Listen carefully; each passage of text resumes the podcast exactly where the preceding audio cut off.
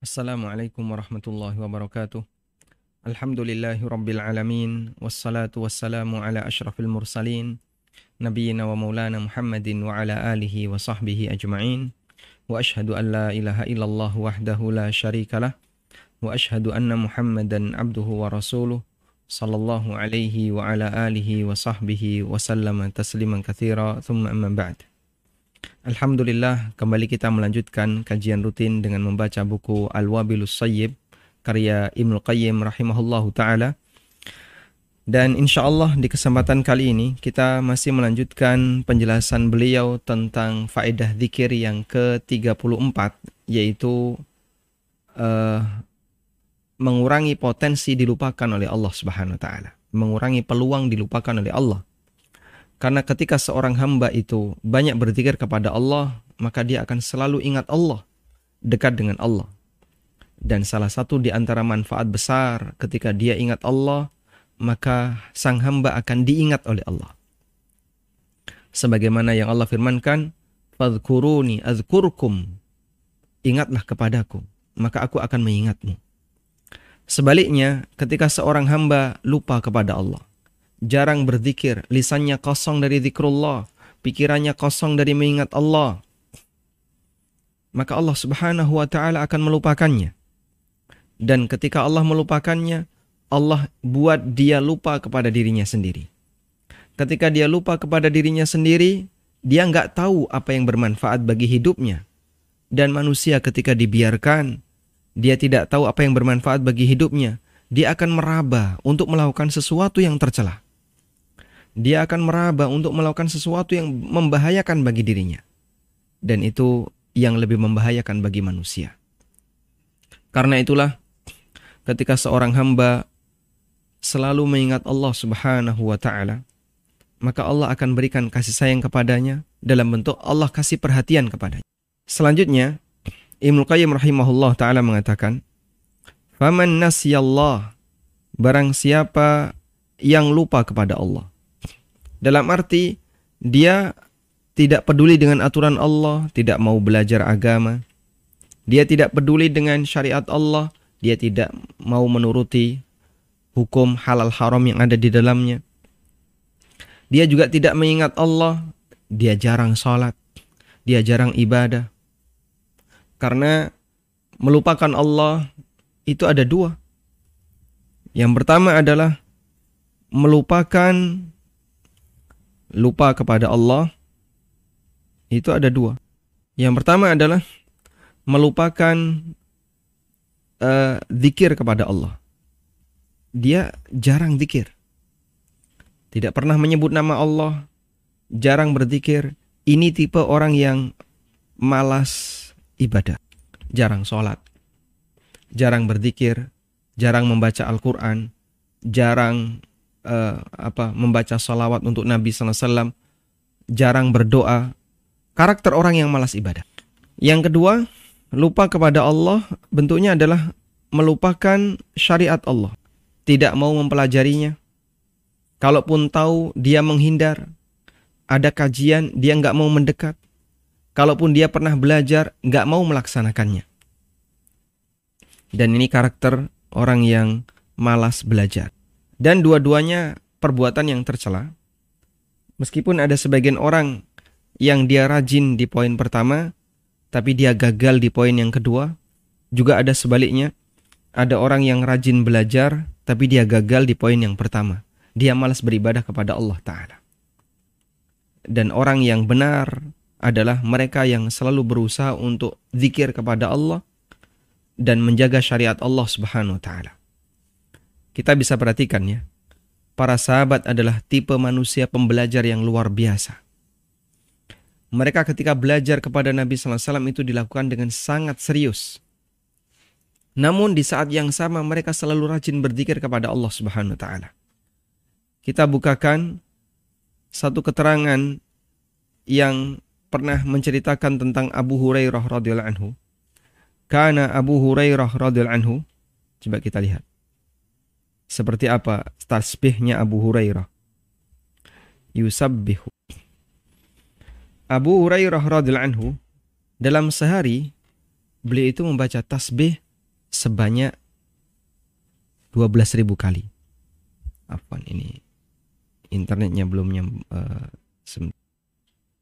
bisa. Nah, ada sebuah riwayat yang menceritakan tentang Abu Hurairah radhiallahu anhu. Qala Ikrimah, kata Ikrimah. Kana Abu Hurairah yusabbihu kulla yawmin thintai ashrata alfa tasbihatin. Abu Hurairah radhiallahu anhu dalam waktu sehari beliau membaca tasbih sebanyak 12.000 kali. Coba kita ngitung aja mungkin susah ya. Kamu hitung dari angka 1 sampai 12.000. 1, 2, 3, 4, 5. Cuman nyebut angka saja. Sebanyak 12.000. Itu kita kesulitan.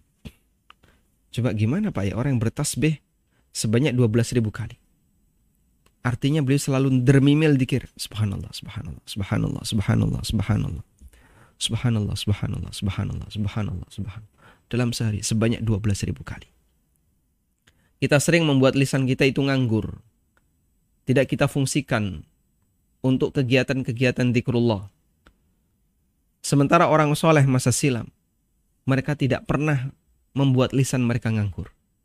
Sehingga ada kesempatan apa pun untuk berzikir, mereka akan berzikir. Subhanallah, subhanallah, subhanallah. Kalau kita enggak, begini kita ini. Ini ya. Ini Masya Allah. Selalu kita lihat, kita pandang terus. Dan kita berkomunikasi dengan WA yang hal-hal yang tidak penting di grup. Belum lagi nanti nonton ya. Video-video masa, video-video tentang senam, video-video tentang apa lagi misalnya. Video tentang vintage ya. Apa yang ada seisi rumah, bedah rumah orang. Belum acara-acara yang lain. Sahabat, menggunakan waktunya bukan untuk itu. Mereka bertasbih 12.000 kali. Wayakul dan Abu Hurairah mengatakan usabbihu ala qadri diyati. Aku bertasbih kepada Allah semampuku.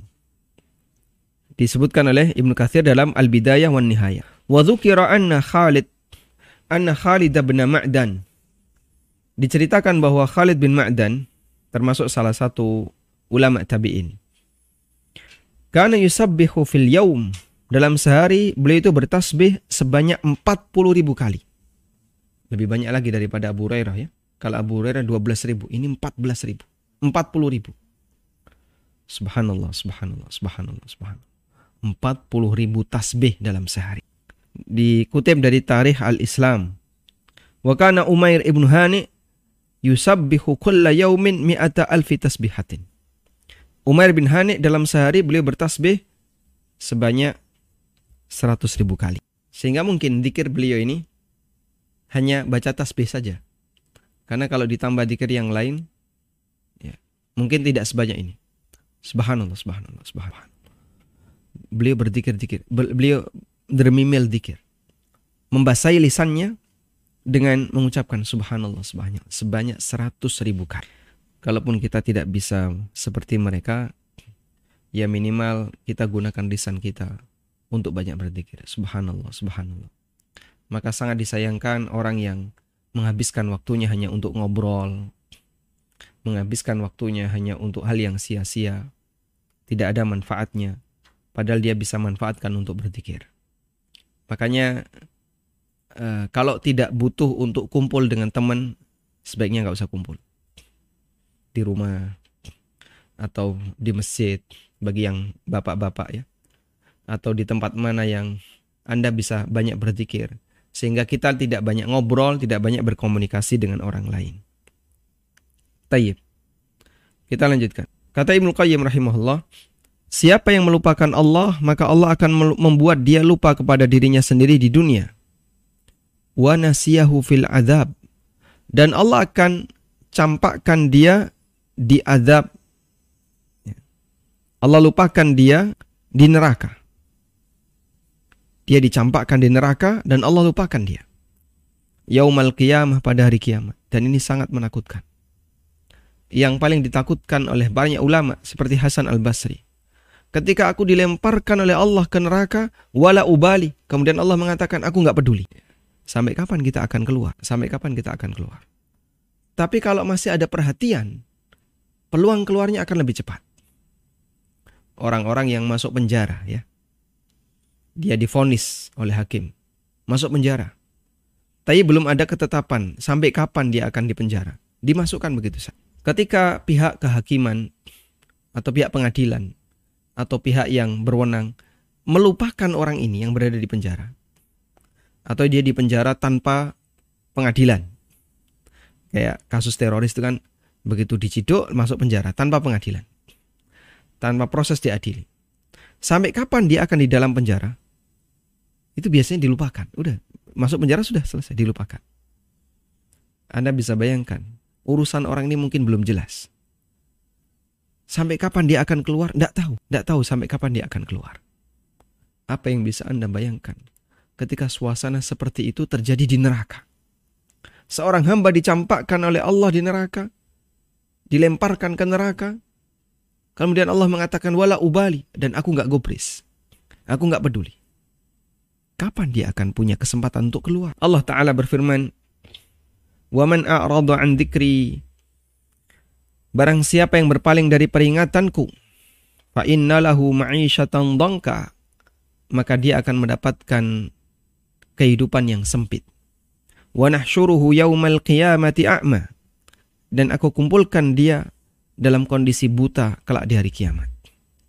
Qala maka orang ini mengatakan, "Rabbi lima hasyartani a'ma." Wahai Rabbku, kenapa engkau kumpulkan aku dalam kondisi buta? Waqad kuntu basira dan aku bisa melihat. Padahal dulu aku bisa melihat. Waqad kuntu basira, padahal dulu aku bisa melihat. Qala maka dijawab oleh Allah, Kadzalika atatka ayatuna fanasitaha. Demikianlah, karena dulu telah datang kepadamu ayat-ayat kami, tapi kau melupakannya. Kau tidak mempedulikannya. Gak mau belajar, gak mau mendekat, gak mau mengamalkan apalagi. Belajar aja gak mau. Wa kadzalikal yauma tunsa, maka pada hari ini kau dilupakan. Ai tunsa fil adzab. Kamu dilupakan dalam azab. Dimasukkan ke dalam azab kemudian ditinggalkan. Kama nasita ayatana kama nasita ayatina sebagai sebagaimana dulu kau telah melupakan ayat-ayat kami. Falam tadhkurha walam ta'mal biha walam ta'mal bima fiha. Kau dulu nggak pernah mempelajarinya dan tidak pernah mengamalkan isinya. Makanya bahaya besar tuh orang yang nggak pernah mau belajar. Bahaya besar. Di buku yang kami tulis dengan judul Fikih Bermadhab. Bagian mukaddimah kami sebutkan. Belajar itu wajib apa saja dalil yang menunjukkan belajar itu wajib? Sangat banyak sekali. Dalil, keterangan ulama, dan seterusnya tentang wajibnya seorang muslim belajar agama. Yang kesadaran semacam ini nggak banyak sekali muslim yang nggak punya. Mereka tuh nggak sadar kalau itu kewajiban. Sehingga dia dia muslim, KTP muslim, sholat dia. Datang ke masjid. Dia melakukan aktivitas muslim, tapi nggak pernah belajar. Sholat, pulang itu kalaupun masih mau ke masjid. Kebanyakan tidak mau ke masjid. Cuman di rumah aja sholat sudah. Sehingga identitas dia sebagai muslim itu hanya dilihat saat dia sholat. Alhamdulillah masih ada. Kadang dia meninggalkan sholat. Kadang juga dia nggak puasa. Identitas dia sebagai seorang muslim hampir tidak ada. Selain hanya peci nasional. Tapi ini juga bukan identitas muslim. Non muslim juga pakai seperti ini. Selain baju koko, nah itu mungkin. Non muslim tidak pakai. Pas lebaran, itu tok. La haula wala quwata illa billah. Betapa orang ini adalah orang yang melupakan ayat-ayat Allah. Sehingga dia itu awam agama, nol putul, tidak ngerti apa pun. Baca Quran aja nggak bisa. Ya. Membaca dikir-dikir kadang banyak salah wudhu salah, sholat nggak karuan. Subhanallah. Kita bisa katakan orang ini sangat disayangkan hidupnya. Dia habiskan hidupnya hanya untuk dunia. Yang ada dalam pikirannya, kalau ndak duit, barang dagangan. Wa an dzikrihi yatanawalu iradahu an dzikri alladhi. Ketika seorang hamba itu berpaling dari mengingat Allah, maka dia akan berpaling terhadap peringatan yang Allah turunkan kepadanya yaitu Alkitab yaitu kitab Allah wa huwal murad dan itulah yang dimaksud wa yatanawalu i'radahu an ay rabbahu bi kitabihi dan itu juga mencakup dia berpaling sehingga dia tidak mengingat Allah yang ada dalam kitabnya karena dia nggak membaca Al-Quran maka dia tidak memuji asma Allah Asmaul Husna yang ada dalam Quran. Pada dalam Al-Quran kita banyak memuji Allah. Alhamdulillahirabbil alamin. Ar-Rahmanur Rahim. Maliki yaumiddin. Innallaha sami'un alim. Innallaha ghafurur rahim. Wa kana Allahu sami'an basira. Wa kana Allahu azizan hakima. Ya. Allahu la ilaha illa huwal hayyul qayyum. Dan aneka pujian-pujian yang ada dalam Al-Quran. Dia berpaling, tidak mengingat Allah dengan membaca kitabnya, tidak membaca nama-namanya, sifat-sifatnya, perintah, kemudian nikmatnya, dan juga nikmat Allah yang Allah berikan kepadanya. Fa inna hadhihi kullaha ini semuanya adalah tawabi i'ra tawabi'u i'radihi an kitabi rabbi. Adalah turunan ketika dia berpaling dari kitab Allah Subhanahu wa taala. Fa inna dzikra fil ayati. Di sini dulu sudah pernah kita singgung ya. Dulu sudah pernah kita singgung, Ibnu Qayyim sekarang menjelaskan tentang itu. Kata adzikr dalam ayat bentuknya adalah masdar mudhaf ila ma'mulihi alladhi huwal al-madhkur. Bentuknya masdar mudhaf yang dikembalikan kepada ma'mul objek yang disebutkan. Sehingga kata dzikir maksudnya adalah ayyuzkar al-madhkur mengingat sesuatu berzikir kepada sesuatu yang wajib untuk untuk diingat. Wa imma ismun mudhafun ilal fa'il. Bisa juga dipahami sebagai kata benda yang disandarkan kepada fa'il. Au mudhafun idhafatal asma'il mahdoh atau menjadi mudhaf, mudhaf itu susunan frase ya. Bagian depan yang disandarkan kepada nama-nama Allah semata. Ai artinya siapa yang berpaling dari kitabku. Makna dari keterangan tadi ya, mudhaf mudhaf ilaih dan seterusnya mungkin bagi sebagian kita yang tidak punya pengantar bahasa Arab bingung untuk memahaminya. Maknanya adalah siapa berpaling dari kitabku dia tidak membacanya, tidak mentadaburinya, tidak mengamalkannya, tidak memahaminya, maka hidupnya, ma'isyah dia, kehidupan dia, la takunu illa mudayyak, mudayyakatan. Hidupnya akan menjadi hidup yang sempit. La takunu illa mudayyakatan. Hidupnya akan menjadi hidup yang sempit. Mudayyakatan alaihi munakkadatan mu'adzaban fiha akan menjadi hidup yang sempit, hidup yang dia dipenuhi dengan azab. Kata Allah, fa innalahu ma'isyatan dongka dia akan mendapatkan kehidupan yang dongka apa yang dimaksud dengan ma'isyatun dongka ad-dongku maknanya adalah ad-dayyiku wasyiddah wal bala. Kesempitan kesulitan. Wa wasful ma'isyati nafsiha bid-dong mubalaghatun dan kehidupan itu disifati dengan kata sempit ini sebagai bentuk majas mubalaghah. Wa fussirat hadil ma'isha ada yang menafsirkan makna kehidupan yang sempit di situ adalah kehidupan ketika dia diazab di alam barzah. Kehidupan di alam barzah pada saat sang hamba itu diazab.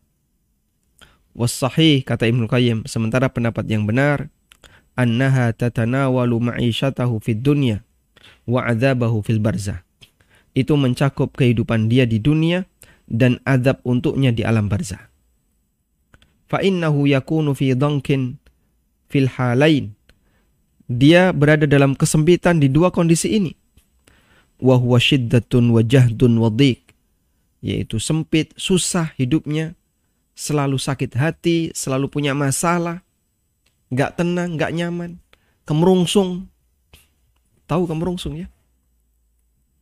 Sehingga apa-apa itu buru-buru, apa-apa buru. Kemerungsung hidupnya. Nggak nyaman. Orang kalau ngebut karena keburu karena buru-buru itu tersiksa banget. Makanya saya pernah sedikit kritik pemerintah eh, apa panitia kajian.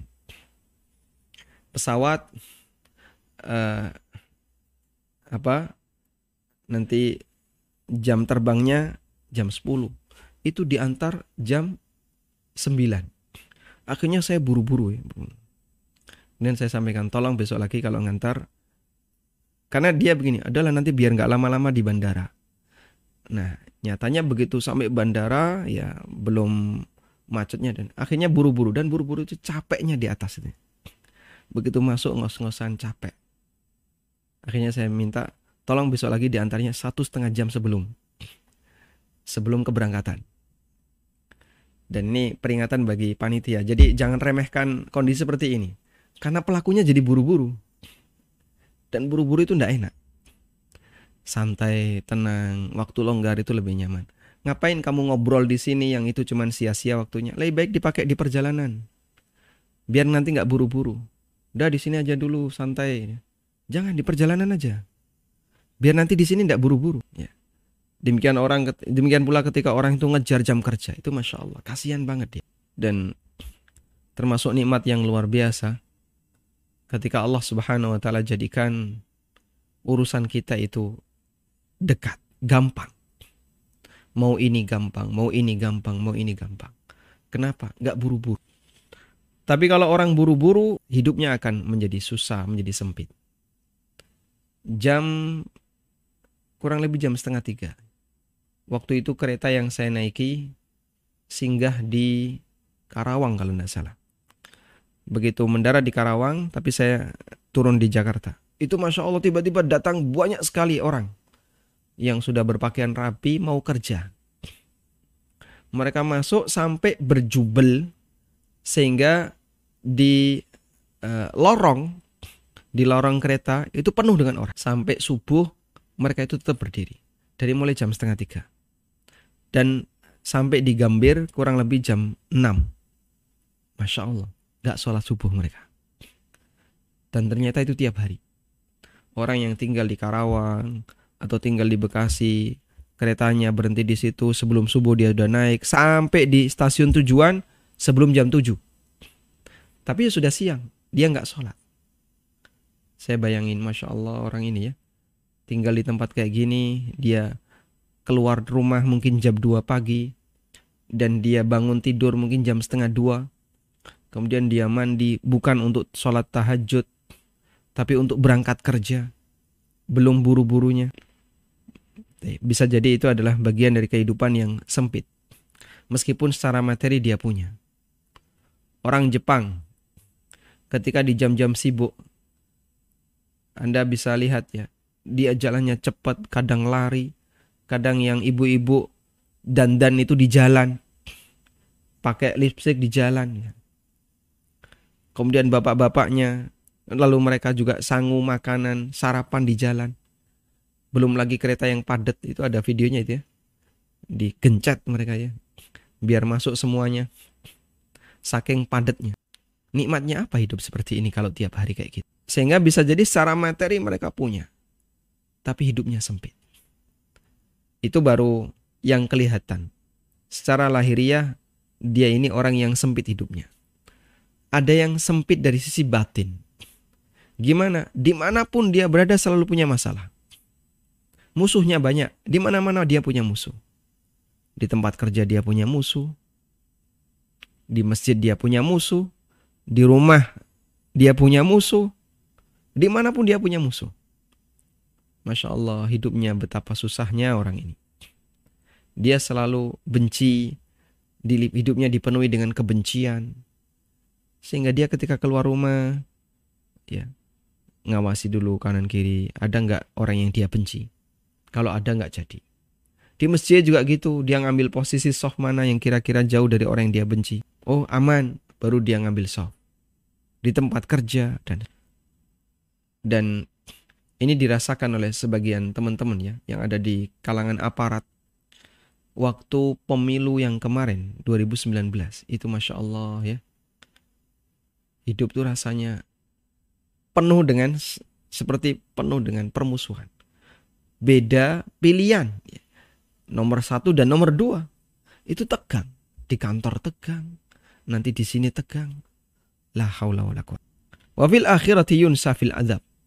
Sementara di akhirat dia dilupakan setelah dicampakkan ke dalam azab. Disebabkan karena dia lupa kepada Allah, dia tidak mengingat Allah maka Allah melupakannya di dunia dan di akhirat sehingga dia punya kehidupan yang sempit di dunia dipenuhi dengan kebencian, dipenuhi dengan rasa sakit hati, dipenuhi dengan gak suka dan seterusnya.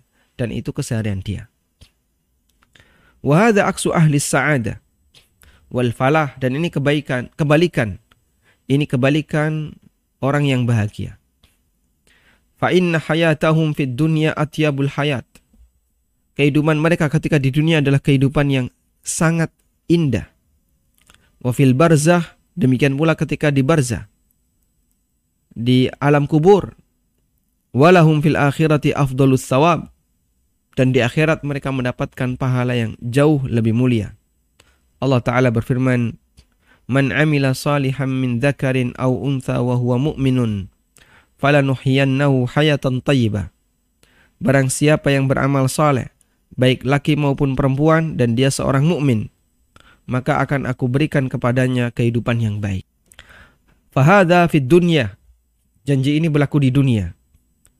Thumma qal, kemudian Allah mengatakan, "Walanajziyannahum ajrahum bi ahsani ma kanu ya'malun." Dan akan aku berikan balasan kepada mereka berupa pahala yang lebih indah dibandingkan apa yang telah mereka kerjakan. Yang lebih baik dibandingkan apa yang mereka kerjakan. Fahadha fil barzakhi wal akhirah.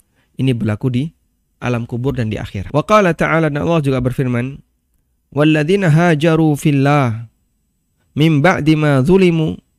Barang siapa yang berhijrah di jalan Allah setelah mereka dizalimi lanubawwi annahum fid dunya hasanah. Maka akan aku sediakan akan kami sediakan untuk mereka kebaikan di muka bumi ini. Wala ajrul akhirati akbar. Dan sungguh pahala di akhirat lebih besar lagi yang dijanjikan oleh Allah untuk mereka. Laukanu ya'malun Ya laukanu ya'lamun kalau mereka mengetahui itu. Kalau mereka sadar akan ini. Wa qala ta'ala dan Allah juga berfirman, "Wa anistaghfiru rabbakum thumma tubu ilai." Perbanyaklah istighfar kepada Rabb kalian. Kemudian bertobatlah kalian kepadanya. Yumati'kum mata'an hasana ila ajalim musamma. Maka Allah akan berikan kepada kalian mata'an hasana, kehidupan yang baik sampai batas waktu tertentu. Kenapa batas waktu tertentu? Karena setiap hamba pasti akan mati. Ini adalah janji di dunia. Wa fadlin fadlah. Dan Allah akan berikan kepada setiap orang yang punya karunia sesuai dengan karunia untuknya. Wa qala ta'ala Allah juga berfirman. Qul ya ibadilladzina amanu rabbakum. Katakanlah wahai para hambaku yang beriman. Bertakwalah kalian kepada Rabb kalian lilladzina ahsanu fi hadhi dunya hasana. Bagi orang yang berbuat baik dia mendapatkan kebaikan di dunia ini.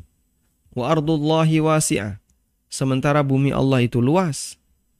Innama yuwaffas sabiruna ajrahum bighairi hisab. Sesungguhnya Allah hanyalah akan uh, memenuhi pahala bagi mereka orang-orang yang sabar bighairi hisab tanpa hitungan. Karena orang sabar itu pahalanya tanpa hitungan, maka sabar itu tanpa batas. Li'annal jaza'a min jinsil amal, sebab balasan itu sejenis dengan amal. Sehingga sabar itu tanpa batas. Sabar itu dilakukan tanpa batas. Kenapa tanpa batas? Karena pahalanya tanpa batas. Pahala sabar itu tanpa batas. Sehingga sabar juga harus tanpa batas maka tidak ada istilah sabar itu ada batasannya. Ini keliru ya. Sabar itu tanpa batas. Kesabaranku sudah habis, berarti dia sudah nggak sabar. Kesabaranku terbatas, berarti dia tidak sabar lagi. Tayyib. Kita lanjutkan. Fahadi arba'atu mawadi' Zakarallahu ta'ala fiha. Inilah tempat ada empat ayat yang Allah sebutkan di dalamnya annahu yajzi al-muhsin biihsanihi di mana Allah memberikan balasan kepada orang baik disebabkan karena kebaikannya. Jazaain dengan dua balasan. Jazaan fid dunya wa jazaan fil akhirah. Balasan di dunia dan balasan di akhirat. Sehingga al-ihsan berbuat baik lahu jazaun muajjal wala buddha. Orang yang berbuat baik dia mendapatkan balasan yang disegerakan. Dan itu pasti wal isa'atu laha jazaun muajjalun wala buddha. Dan ketika dia mendapatkan keburukan, berarti itu adalah balasan yang disegerakan wala buddha.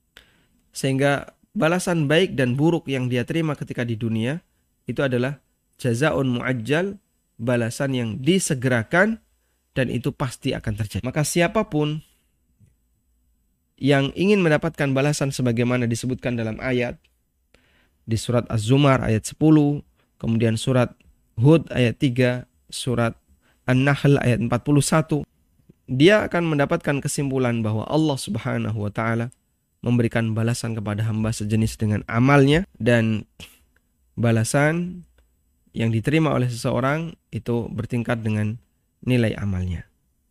Wallahu alam. Walau lam yakun illa ma yujaza bihil muhsin min isyrah sadr wa infisahi qalbihi wa sururihi wa laddatihi bi amilihi wa laddatihi bi muamalati rabbihi wa ta'atihi wa dhikrihi wa na'imi ruhihi.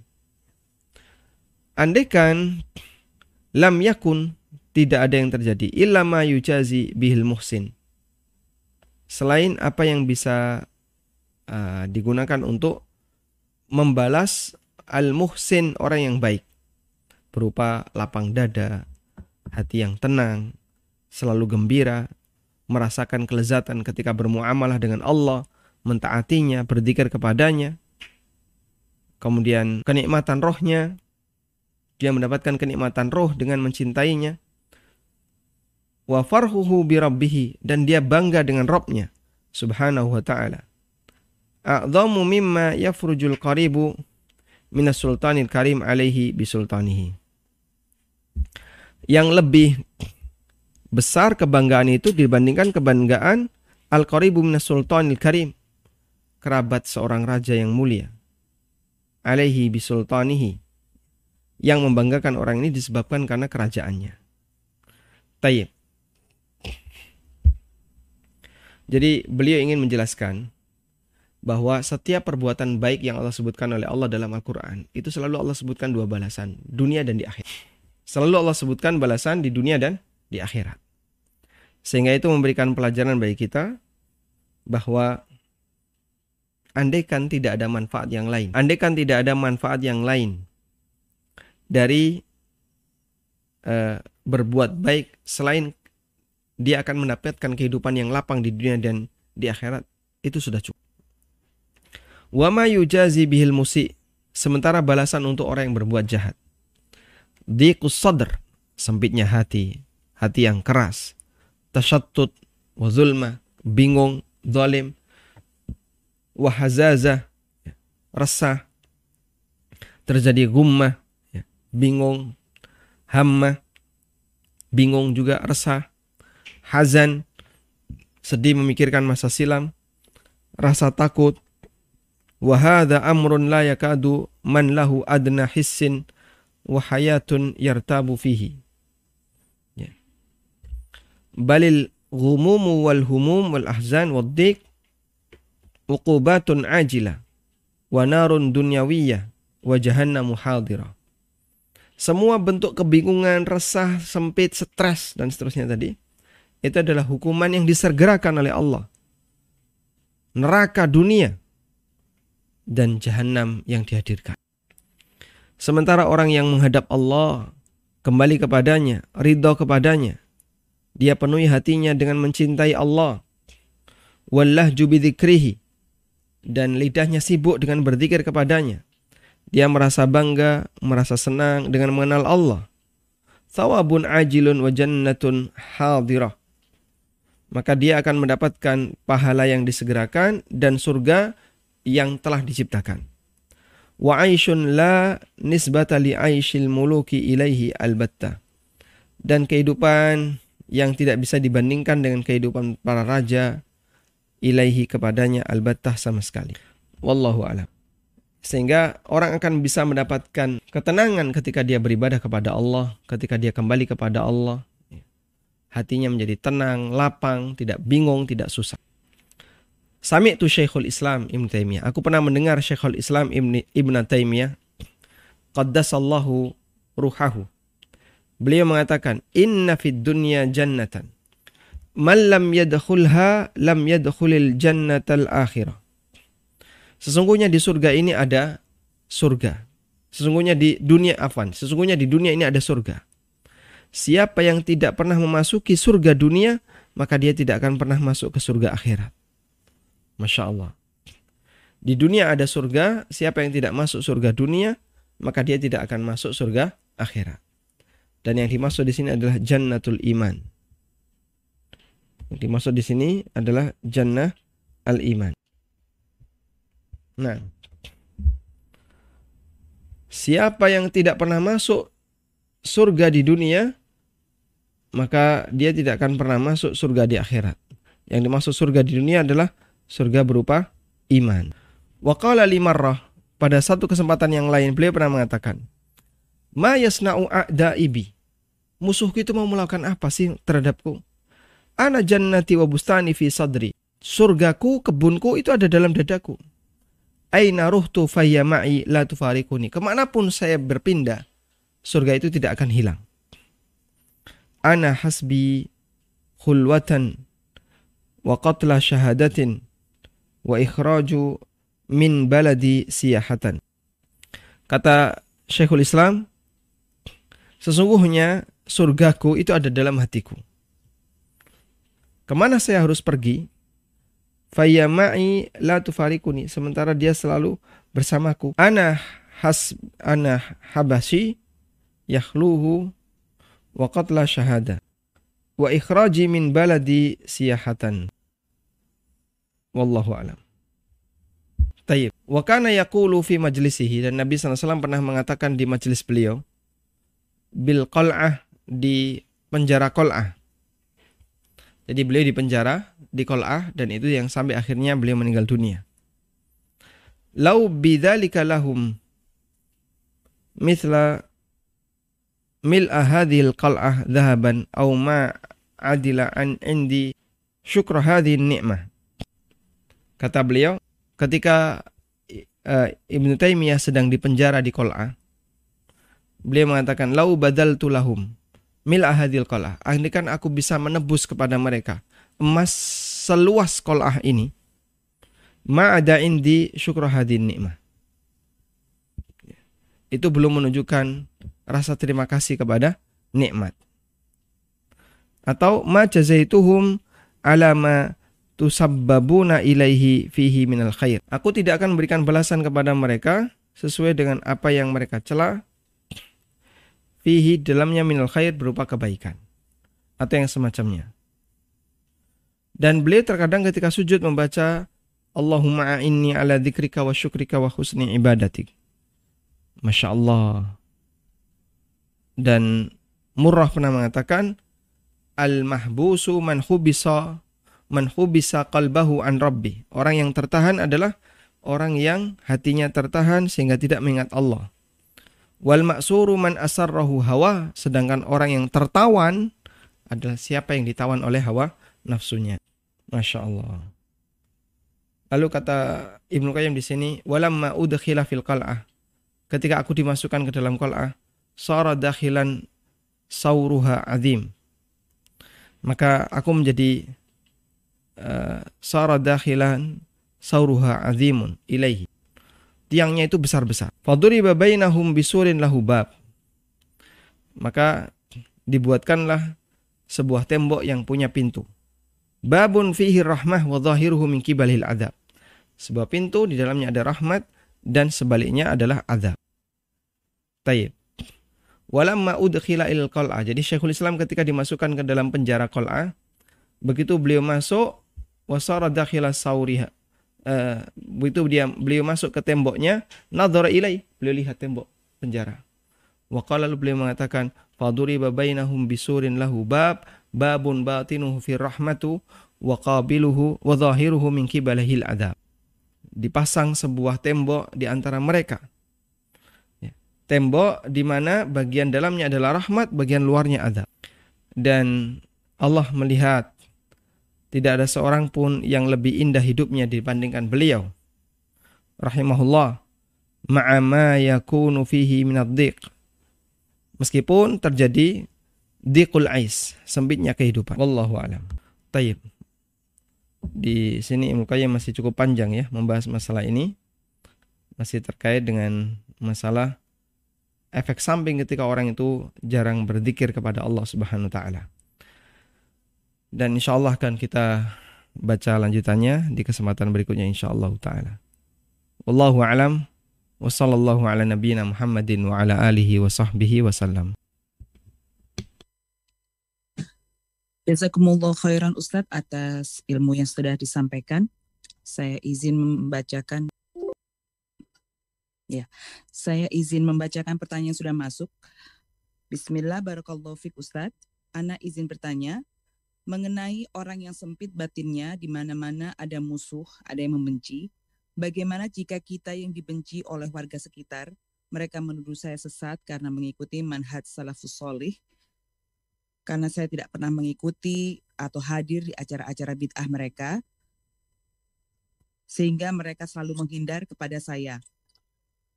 Bagaimana saya menyikapi hal tersebut Ustadz? Mohon nasihatnya, jazakumullah. Mohon maaf Ustadz, tidak terdengar suaranya.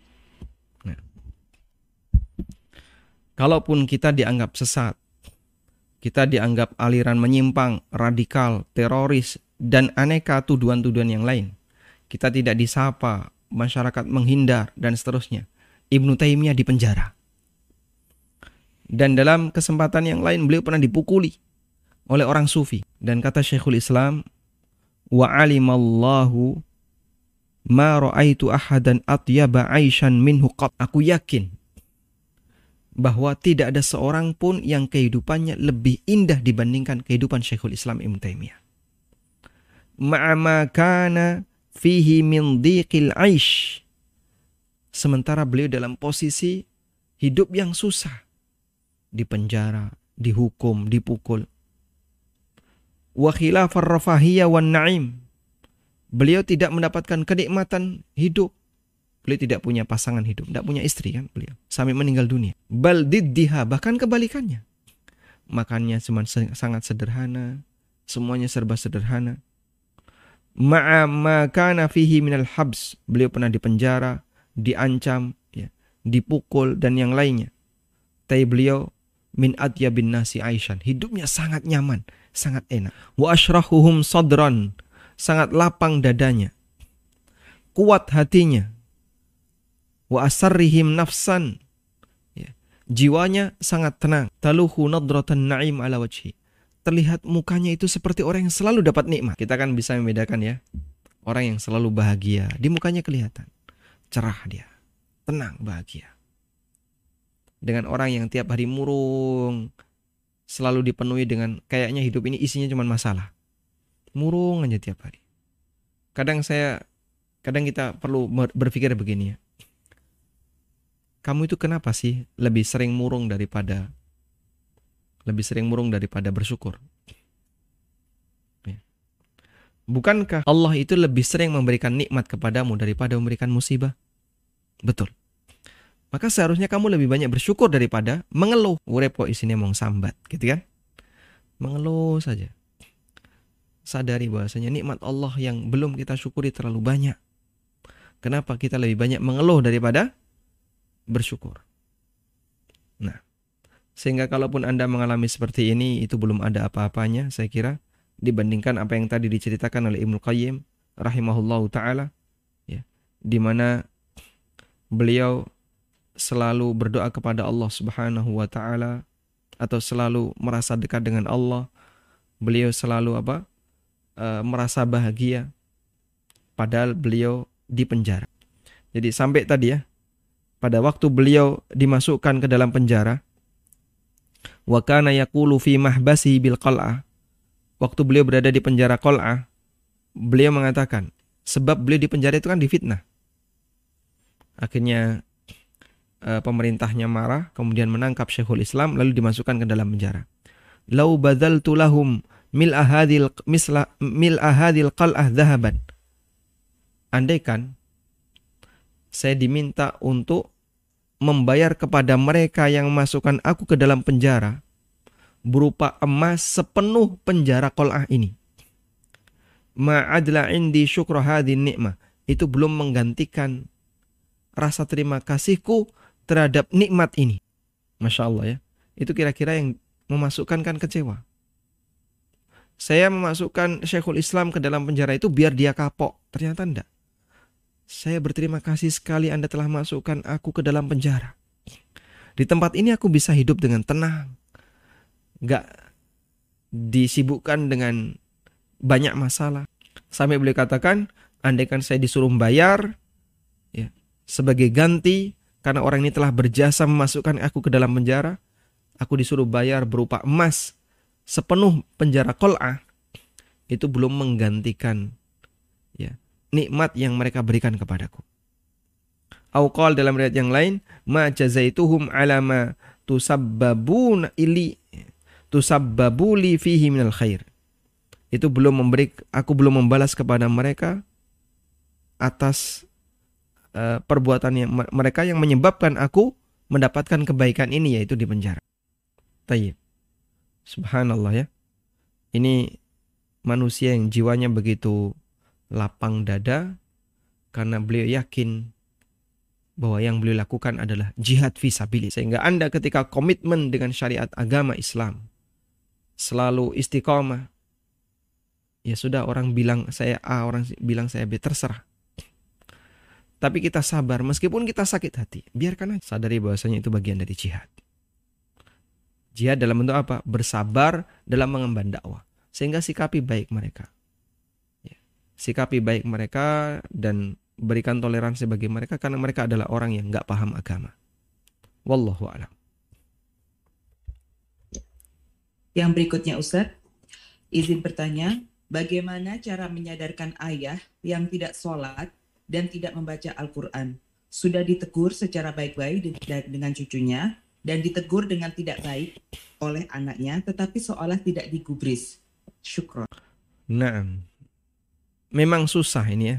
Jadi seperti sebagaimana kita mengenal ada istilah anak nakal, juga ada ayah nakal. Kita kalau punya anak nakal, ini anak susah diajak belajar, sudah dimarahi, ditegur dengan keras, tetap aja tidak mau belajar. Gak ada perubahan. Tapi sebagai orang tua kan kita tidak menghendaki itu dibiarkan saja. Kalau bisa ada perubahan. Terus gimana caranya? Kalau anak mungkin bisa dipaksa. Kalau orang tua maksa kan tidak mungkin kayaknya. Sehingga dengan teguran-teguran tadi ternyata kok nggak ngefek. Coba sesekali orang tua diajak untuk keluar, tidur di luar, tapi di pondok. Diajak ke pondok. Ayo kita ke pondok. Tapi bilang jangan ke pondok. Kalau sudah tahu di pondok ke pondok ya mungkin dia gak mau. Ajak ayo kita keluar. Nanti tidur di luar. Disediakan perlengkapannya kemudian ke pondok ajak dia tidur di pondok ya sebelumnya minta izin dulu ke pihak pondok ya boleh nggak saya tidur di sini di masjid atau di mana sehingga nanti dia akan melihat aktivitas para santri yang membaca Al-Quran aktivitas para santri yang sholat tahajud yang mereka beribadah kepada Allah. Semoga itu bisa meluluhkan kerasnya hatinya. Wallahu a'lam. Yang berikutnya, bagaimana bila ada seseorang yang sakit jiwanya akibat diperlakukan kurang baik di masa lalu oleh lingkungannya? Dia mencoba untuk banyak berzikir dan membaca Al-Quran, namun karena sakit yang dideritanya, dia belum bisa tenang jiwanya. Jazakumullah khairan ada sebab yang lain kenapa dia tidak bisa tenang padahal dia adalah orang yang sudah banyak berzikir, sudah banyak membaca Al-Qur'an dan mungkin sebagai solusi pertama dia bisa dipindahkan ke tempat yang lain yang lebih nyaman. Silakan Anda tinggalkan tempat itu, cari tempat yang lain yang lebih nyaman. Semoga dia bisa tenang dengan itu dan lupakan masa silam. Kemudian ingat sejarah para nabi, perjuangan mereka, bagaimana ujian yang mereka dapatkan ketika berdakwah. Dan nabi-nabi ulul azmi terutama mereka mendapatkan apa? ujian, tekanan dari umatnya yang sedemikian hebat. Demikian pula kisah Nabi Muhammad Sallallahu Alaihi Wasallam ketika beliau ke Taif dilempari batu sampai berdarah, diketawain, ditertawakan, kemudian diarak. Demikian pula ketika beliau di Mekah dilempari dengan kotoran pada saat sujud, kotoran binatang, kotoran onta. Kemudian beliau pernah dipukul dan seterusnya. Jadi semua ini semoga menjadi ibrah bagi kita. Mereka dulu berhasil. Bersabar hingga akhirnya berhasil. Maka kita tiru mereka dengan banyak berdoa kepada Allah Allahumma afrik alaina sabra. Ya Allah, limpahkanlah kesabaran bagi kami. Semoga Allah Subhanahu wa taala memberikan ketenangan baginya dengan membaca sejarah-sejarah perjuangan orang soleh di masa silam. Wallahu a'lam. Uh, izin bertanya, apakah bacaan zikir pagi dan petang cara membacanya harus berurutan? Apakah boleh membaca apa yang diingat saja untuk dibaca dan apakah boleh ada jedanya Ustaz? Misalnya ada tamu lalu dilanjutkan kembali. Jazakumullah khairan. Wa jazakumullah khairan. Boleh tidak urut, boleh sesuai yang dihafal, boleh ada jeda, uh, kemudian apa lagi? Intinya yang penting dibaca. Sehingga boleh disambi dengan kegiatan yang lain. Sehingga misalnya dikir itu Anda baca setelah asar dibaca. Nanti ada tamu, kemudian berhenti sejenak, lalu lanjut lagi setelah tamu pergi. Insya Allah tidak masalah. Wallahu. Yang berikutnya, Assalamualaikum Ustadz. Saya izin bertanya, bagaimana hukumnya kalau suami istri membagi tugasnya secara berkebalikan? Istri mencari nafkah, suami di rumah mengurus anak, dan keduanya sama-sama ridho. Jazakumullah khairan. Waalaikumsalam warahmatullahi wabarakatuh. Pasti hidupnya nggak normal Ar-rijalu qawwamuna 'alan nisa'i bima faddalallahu ba'dahum 'ala ba'din wa bima anfaqu min amwalihim. Lelaki itu menjadi pemimpin bagi wanita disebabkan karena kelebihan yang Allah berikan kepada mereka wa bima anfaqu min amwalihim dan disebabkan karena mereka memberikan nafkah bagi istrinya. Sehingga kalau kondisi ini dibalik pasti suasana hidupnya jadi nggak normal. Ya, karena normalnya itu yang kerja lelaki, yang di rumah wanita. Ketika dibalik pasti nggak normal. Sehingga suasana nggak normal itu kelihatan. Kadang suaminya minta maaf, ya. Saya nggak enak sama kamu. Kenapa kamu yang kerja, malah saya di rumah ngurus anak. Kadang istrinya juga merasa nggak nyaman. Kok suami saya nggak kerja, saya kok malah yang disuruh nyari nafkah. Meskipun mereka saling ridho. Mereka saling ridho itu kan karena menjaga suasana biar daripada berantem di rumah suasana panas nanti anak jadi nggak terurus dengan baik lihat uh, orang tuanya berantem anak jadi nggak nyaman itu ketika terjadi situasi yang uh, berkebalikan seperti ini karena itu kalau bisa jangan dipertahankan dalam waktu yang lama sifatnya hanya temporal begitu suami sudah dapat pekerjaan dan itu mencukupi segera saja sang istri untuk resign dan bisa ngurusi rumah tangga, ngurusi anak agar bisa lebih fokus di rumah. Wallahu Ya. Yang terakhir Ustaz, Assalamualaikum Ustaz. Anak izin bertanya, jika Anda mudah menangis setiap mendengar kajian, hati ini terasa teriris-iris bahkan mengingat dosa yang telah lalu atau mungkin kekurangan Anda. Apakah ini termasuk was-was syaitan? Karena hati Anda jadi mudah teriris dan takut, tetapi menangisnya betul-betul sesenggukan. Mohon nasihatnya Ustadz, apakah ini termasuk hati yang sempit? Jazakumullahu khairan. Memang berbeda-beda suasana batin masing-masing hamba. Ada sebagian orang yang dia hatinya sangat lunak. Dan ada yang hatinya lebih keras.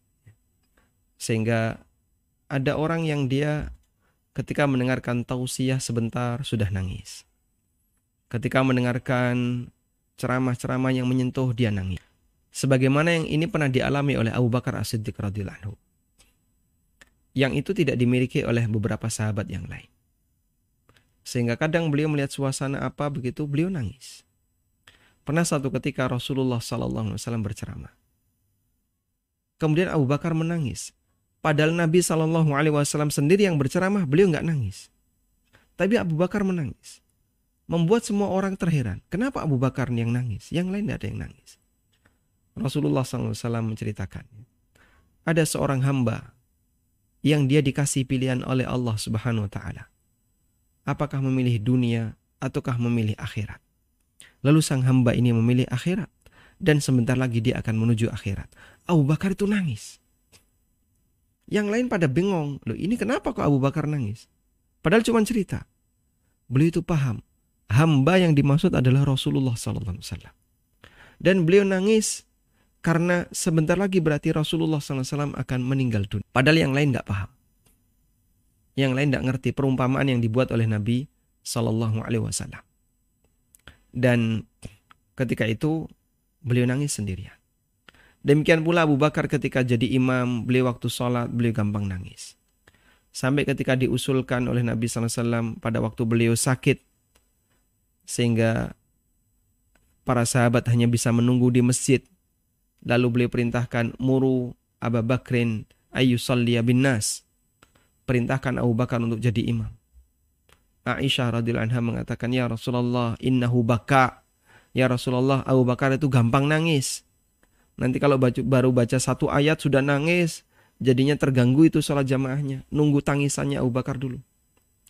Tapi Nabi SAW tetap meminta, Antun naswahibu Yusuf. Kamu itu seperti wanita-wanita di zaman Yusuf.